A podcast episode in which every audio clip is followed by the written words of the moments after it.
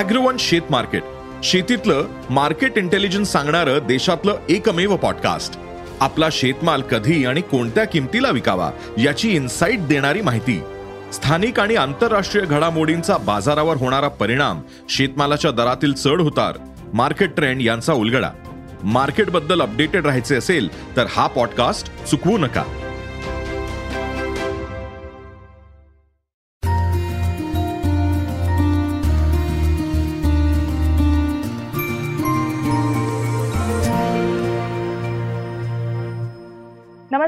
प्रणाली मोरे सकाळ अनप्लग कार्यक्रमात आपल्या सगळ्यांचं खूप खूप स्वागत. आज आपण तिला खूप चांगलं ओळखतो कारण तिने तिच्या गाण्यांच्या माध्यमातून नृत्याच्या माध्यमातून एक चांगली भुरळ आपल्या चाहत्यांवर घातली आहे. आणि अर्थातच तिचं प्रत्येक गाणं लोक उचलून धरतात.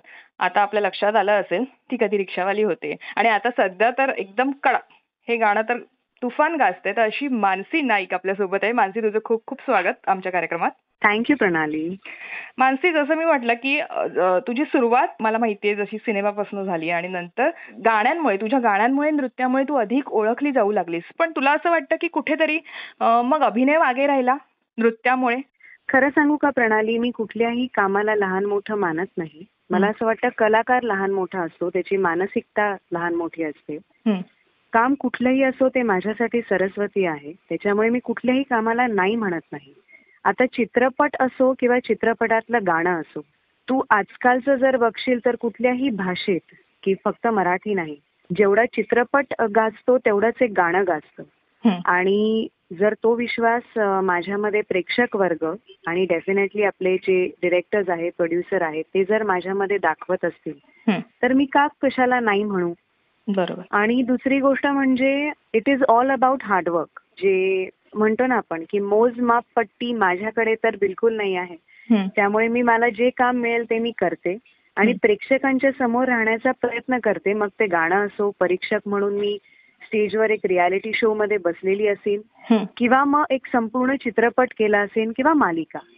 आणि मला असं कुठेही वाटत नाही की माझा अभिनय कुठे यु नो हरवला जाईल किंवा. पुसला जाईल किंवा. तो फेड आउट होईल तर. हे सगळं फक्त टर्म्स आहेत मी अशी अभिनेत्री आहे की जी आपल्या कलेतून अभिनय दाखवते सध्या मी डान्स करते ह्याचा अर्थ असं नाही की मी अभिनेत्री नाही. त्यामुळे जनरलाइज करणं आपण मला असं वाटतं चुकीचं आहे. आणि उलट अभिनय आहे म्हणून तर मी डान्स करू शकते ना की. जेव्हा एक मुलगी पीके या वेशभूषेत स्टेजवर झळकू शकते. तीच मुलगी एक माधुरी दीक्षित म्हणून हमको आजकाल करू शकते किंवा. तीच मुलगी लावणी सादर करू शकते किंवा. तीच मुलगी मायकल जॅक्सनला ट्रिब्यूट देऊ शकते सो. मला वर्से मी जास्त इम्पॉर्टन्स देते वर्सटॅलिटीला हं, की हं. कलाकार म्हणून कुठेही एकाच ब्रॅकेटमध्ये न राहता त्या कलाकाराला सगळं आलं पाहिजे आणि. जर तू मला विचारशील ना प्रणाली हं, तर हं. नाटक फक्त हाच एक भाग आहे की जिकडे मी बिलकुल ट्राय नाही केलंय बाकी. मी प्लेबॅक सिंगिंग केलेलं आहे हं. मी अल्बम सॉंग्स केलेत मी चित्रपट सॉंग्स केलेत चित्रपट मालिका परीक्षक हं. So I am there not a problem दुसरं म्हणजे एक आता सध्याचं गाणं एकदम कडक. म्हणजे मला असं वाटतं म्हणजे म्हणजे बेसिकली मी तुझा पहिला सिनेमा मला वाटतं पुष्कर होता आणि पुष्कर आणि तू त्या सिनेमात होतात. तेव्हापासून मी आहे म्हणजे इंडस्ट्रीमध्ये तर मी जसं पाहिलंय तुला सेटवर किंवा हे तू खूप मनमोकळी असतेस बिनधास्त असतेस आणि कधी कधी तुझं गाणं जेव्हा परफॉर्म करत असतेस तेव्हा असं वाटतं की असं म्हणतात ना की एखाद्या कलाकाराला पाहून गाणं लिहिलं जातं.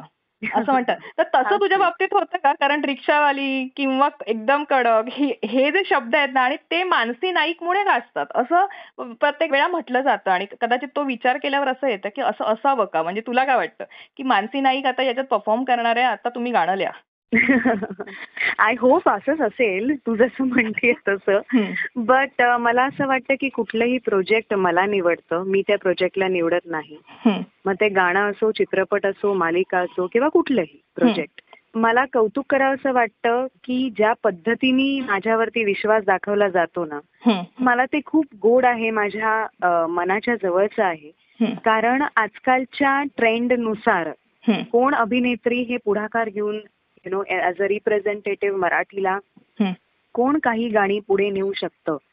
तर तो विश्वास त्यांनी माझ्यामध्ये दाखवला आणि आजपर्यंत दाखवला गेलेला आहे हं. आता ही जी वाट बघतोय रिक्षावाला किंवा. बाई वाड्यावर या किंवा. मॅडम कडक हाय किंवा मस्त. चाललंय आमचं हं, जी माझी गाणी आहेत गाजलेली तुला खोटं वाटेल मी. त्या दिवशी पण मुलाखतीत बोलले. की मला ना मराठीतलं इम्रान हाशमी वाटते मी कारण सगळीच गाणी गाजतात इतकी. सुंदर गाणी असतात आणि खरं तर कल्पना अ, कल्पनेविरुद्ध आणि एकदम पलीकडे आपण विचार करतो या गाण्यांना कधी आपण फक्त बोलीभाषेत आपण वापरली गेलेली. You know it's like a तकिया कलाम हो हो आणि हो. त्याच्यावर गाणी गुंफली जातात खरंच श्रेय सगळ्या आपल्या म्युझिक डिरेक्टर्स आहेत अगदी लहानांपासून मोठ्यांपर्यंत की. अशा बोलीभाषेतल्या शब्दांवरती शब्द रचना करून त्याच्यावरती गाणी बनवणं ही काही सोपी बाब नाही आहे. आणि मग सगळं श्रेय काय असतं? ते घडवून आणण्यामध्ये असतं. म्हणजे मी कधी श्रेय एकटीचं घेत नाही. ते गाणं गुंफण्यापासून ती टीम एकत्र करण्यापासून आता काही काही प्रोजेक्ट फसतात. काही काही. गाणी फसतात. म्हणजे व्हिज्युअल ट्रीट ज्यांना हवी आहेत. तशी पण मी गाणी केली आहेत. की गाणं चांगले पण व्हिज्युअली ते खूपच आणखीन म्हणजे आणखीन छान असू शकलं असतं. पण त्याच्यातून पण मी असं विचार करते की हरकत नाही जे झालं म्हणजे मी काम करते आणि विसरून जाते आणि आता पुढे मला कुठलं काम मिळेल किंवा आता प्रेक्षकांना आपण काय वेगवेगळेपणाने आपण प्रेक्षकांच्या समोर जाऊ शकतो ह्याचा विचार करते. पण मस्त आहे छान आहे आणि इनफॅक्ट मराठीतच नाही तर हिंदी किंवा दुसऱ्या भाषेत सुद्धा मी माझी सुरुवात हळूहळू चालली माझी वाटचाल तिथे आहे. त्यामुळे आता सध्या फक्त करिअर आणि येणारं काम. हेच करायचं. कारण शेवटी माझी आई पण मला हेच म्हणाली की मानसी तू असा कलाकार आहेस. की जे दगडातून देव घडवू शकतेस तू.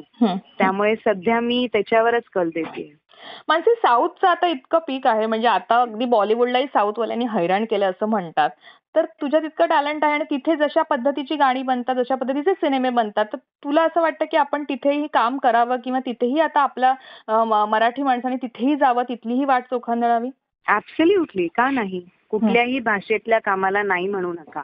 फक्त ऑब्विस आहे आपण काय काम करत आहोत कोणाबरोबर काम करत आहोत. कसे प्रेझेंट होणार आहोत कारण एक प्रेझेंटर लाभणं पण खूप गरजेचं असतं एका कलाकारासाठी. की तुमच्यातला जो टॅलेंट आहे ते बाहेर खेचून काढणं त्या प्रेझेंटरच्या हातात असतं. आता जसं ऐश्वर्या राय बच्चन मॅमला संजय लीला भन्साली लाभले. त्यांच्यामुळे ते पारो किंवा नंदिनी या व्यक्तिरेखा करू शकल्या. तसंच मलाही माझे कोणी संजय लीला भन्साली भेटतीलच किंवा. माझी कोणीतरी ज्या अख्तर मॅम आहेत त्या भेटतील ज्या डिरेक्टर आहेत किंवा फरहान. अख्तर भेटतील त्यामुळे तो डिरेक्टर लाभणं किंवा तो. प्रोजेक्ट लाभणं खूप गरजेचं आहे. आणि जसं तू म्हणाली की साऊथ काय कुठल्याही भाषेतील मला काम करायला डेफिनेटली आवडेल कारण. आता मी काय म्हणू शकतो आपण अभी पुरे खुले मेरे हाथों से मैं वर्ल्ड को इन्व्हाइट कर रही हूँ की आय एम हिअर. सो आता या मॅप वरती मी आलेली आहे. आता बाकी it's all about a good project and it's all about hard work आता हार्डवर्क हा माझ्याकडे तो मी करणार एकशे एक टक्के. मराठीमध्ये जसं असतं ना मराठीतच नाही म्हणजे प्रत्येक ह्याच्यात एखाद्या ह्याच्यावर ही छाप पडली. बाबा ही ही अभिनेत्री जास्त आयटम सॉंगच करते किंवा ही जास्त चांगली डान्स करते तर ही अभिनय करेल की नाही? असे डिरेक्टर्स किंवा निर्मात्यांमध्ये तो प्रश्न जास्त दिसून येतो किंवा ती छाप जास्त पाडली जाते आपल्या इंडस्ट्रीत किंवा इतरही. बॉलिवूडमध्ये अर्थात ती पडते. भले तिच्यात चांगलं टॅलेंट असेल तरी. तर तुला असं वाटतं आपल्या सर्कलमध्ये खूप ग्रुपिझम आणि खूप ते आहे? त्या पद्धतीनंच केलं जातं इव्हन मराठी इंडस्ट्रीमध्ये एखाद्यावर छाप पाडली जाते की हा हेच करू शकतो हा हे नाही करू शकत मूळता प्रणाली आयटम सॉन्ग किंवा. आयटम गर्ल हा टर्मच खूप चुकीचा आहे येस हा त्यामुळे तो वापरू नये. कोणी सुद्धा. म्हणजे तू काय मी काय किंवा ते आपण जरा सांभाळून या गोष्टीवरती. बोलूयात कारण. काय आहे. आपणच वापरायला लागलो तर प्रेक्षक वर्ग वापरतील तेव्हा मग आपल्याला वाईट नाही वाटलं पाहिजे तुला काय वाटतं की हा जो हे पीक आले आयटम सॉन्ग आयटम गर्ल हे जे पीक आले हे एक्झॅक्टली कुठून आलंय तुला हे माहितीये का युनिव्हर्समध्ये अशी भरपूर टोपण नावं किंवा टर्म्स. आहेत की जे. आपण. वापरू शकतो. देन वाय आयटम सॉन्ग और an item girl. It sound very rude and it sound unprofessional for any artist. I think आपण सगळे आर्टिस्ट आहोत कलाकार आहोत. मग ते मराठीतले असो किंवा अमराठीतले असो.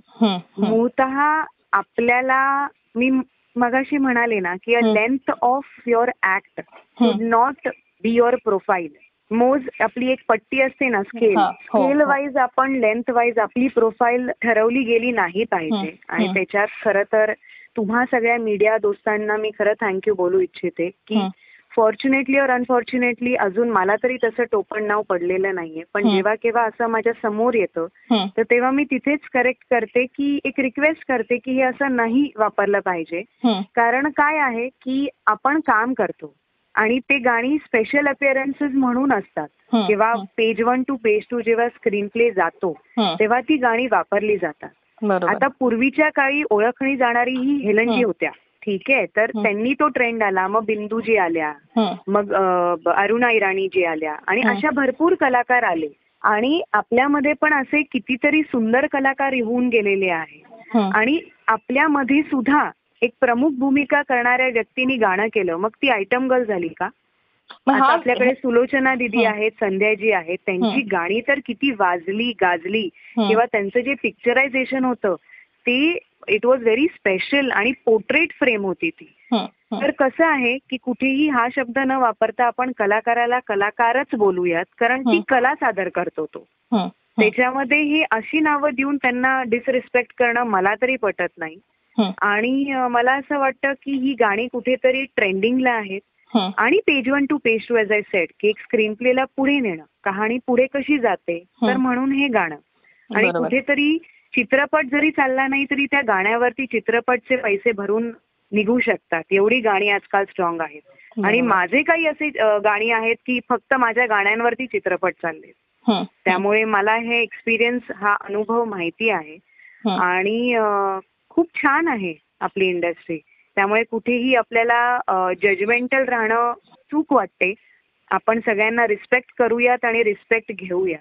मी एक प्रश्न तुला आता मध्ये विचारला की ग्रुपिझम आहे असं वाटतं का तुला इंडस्ट्रीत कारण मध्ये काही दिवसांपूर्वी बॉलिवूडमध्ये हे मोठं आलेलं नेपोटिझम ग्रुपिझम हे शब्द खूप जवळजवळ ऐकायला येत होते. त्यावरनं बरेच वाद झाले. मराठी इंडस्ट्री त्यापासून लांब आहे की त्याच्याजवळ आहे की इथेही असं चालतं? काय वाटतं एक कलाकार म्हणून तुला? नाही ग्रुपिझम सगळ्या सेक्टर ऑफ सोसायटीजमध्ये बघायला मिळतं.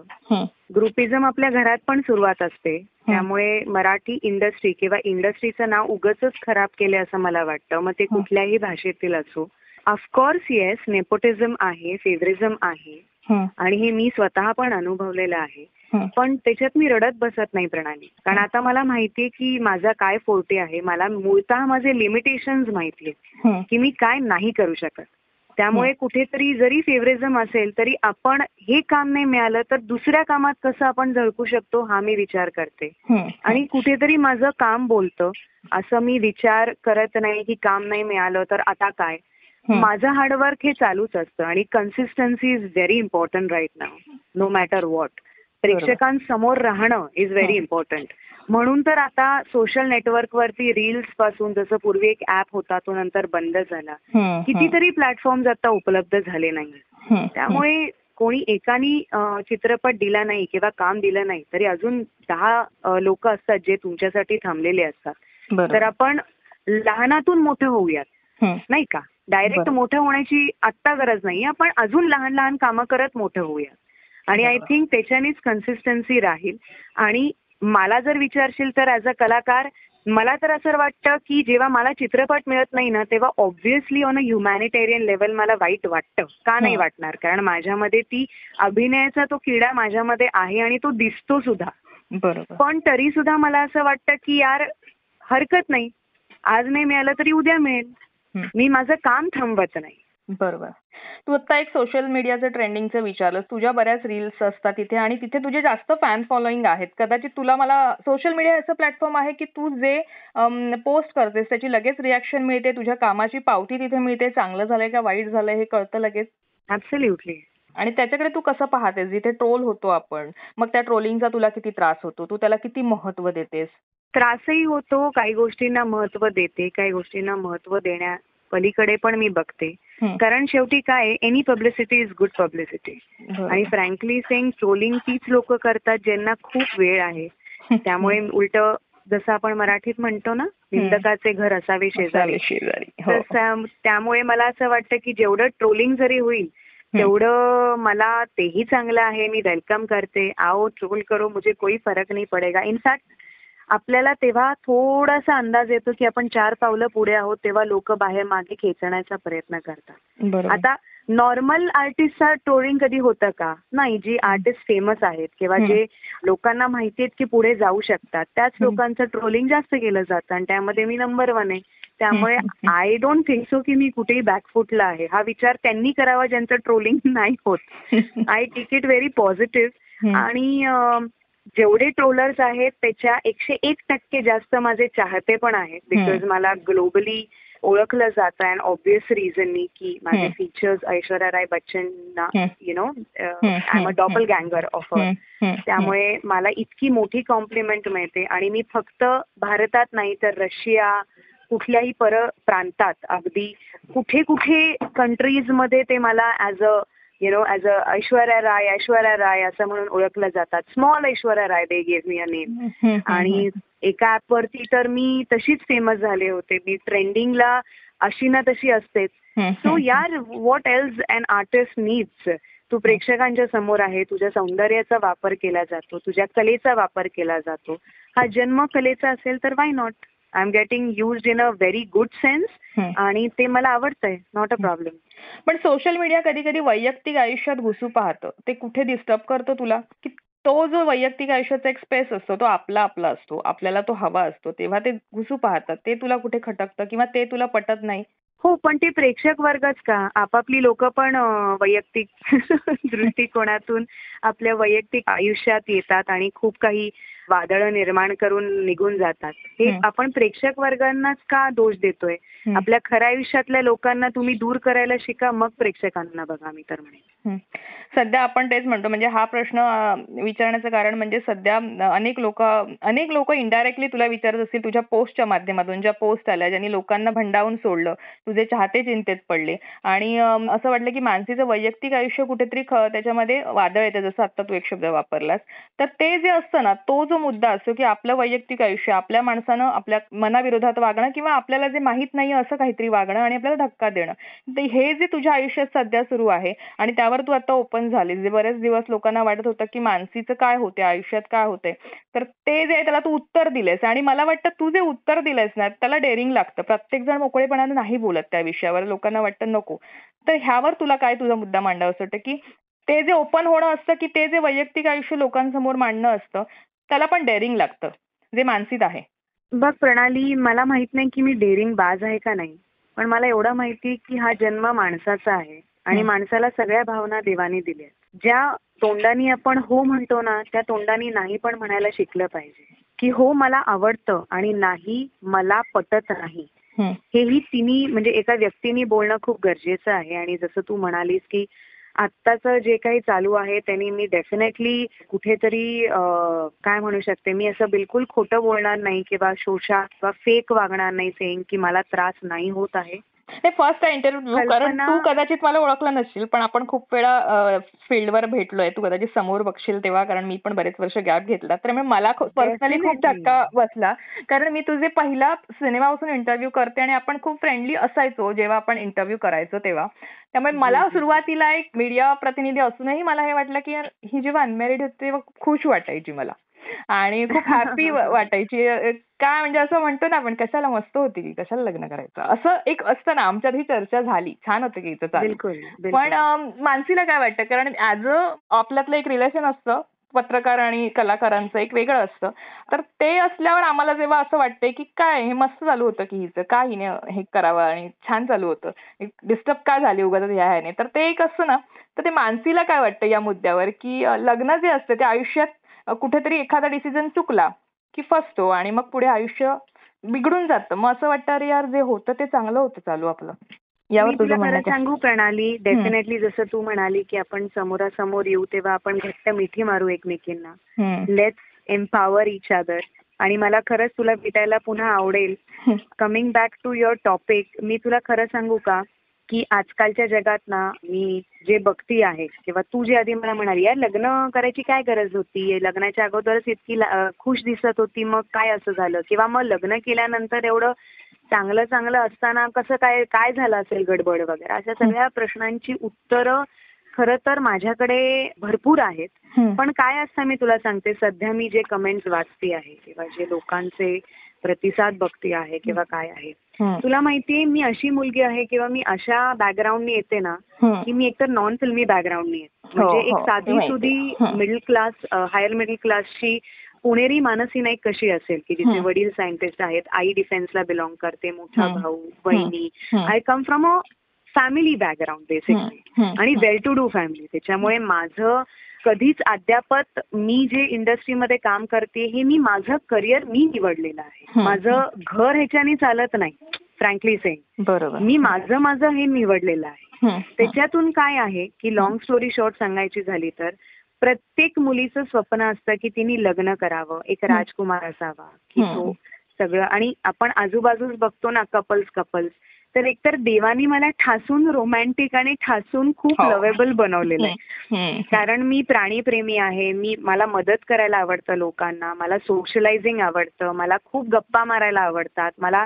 घरी स्वयंपाक पूजा पाठ अध्यात्माला हे मी स्वामी भक्त आहे. त्यामुळे ह्या सगळ्या गोष्टी असताना ना काय झालं जर हं. एका ह्याच्यात सांगायचं झालं तर complete package at the wrong address. असं जर पोचलं. तर कसं होईल तसं माझं माझ्या नशिबात आलं. आणि मी बिलकुल नशिबाला कोसत नाही फक्त मला प्रेम हवं होतं कारण माझं सगळं मी करून बसलीये प्रणाली बरोबर.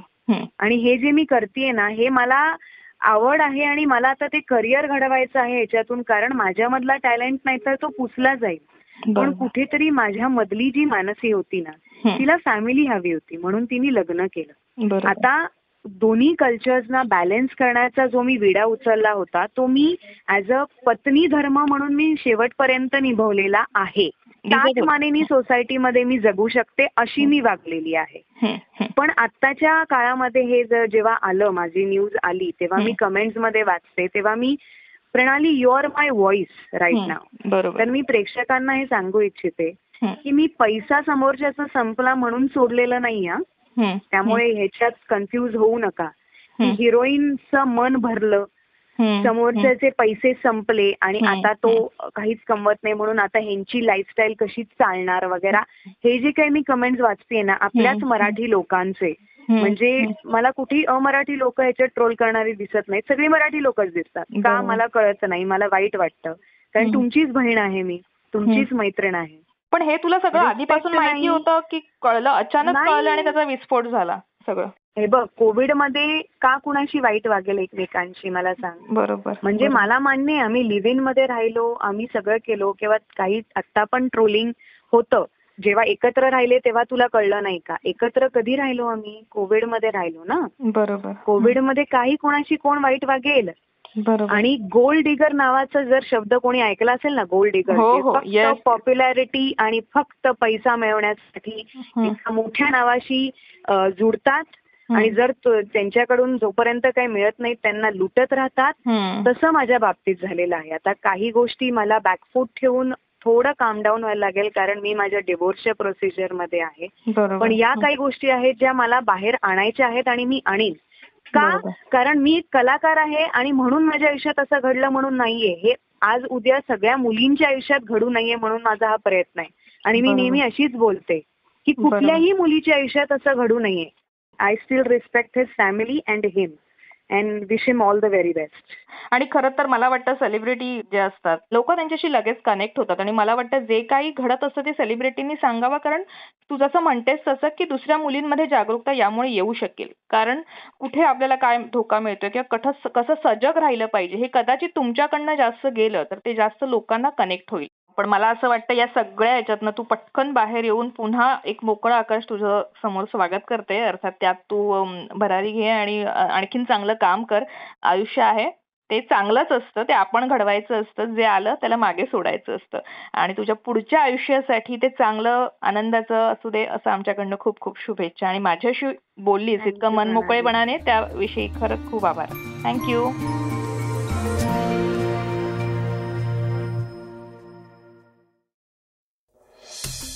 वाचा बघा आणि आता ऐका आणखी बातम्या. ई सकाळ डॉट कॉम वर. तुम्ही हा पॉडकास्ट ई सकाळच्या वेबसाईट आणि ऍप वर सुद्धा ऐकू शकता. विसरू नका या पॉडकास्टला आपल्या आवडीच्या पॉडकास्ट ऍप वर सबस्क्राईब किंवा फॉलो करायला.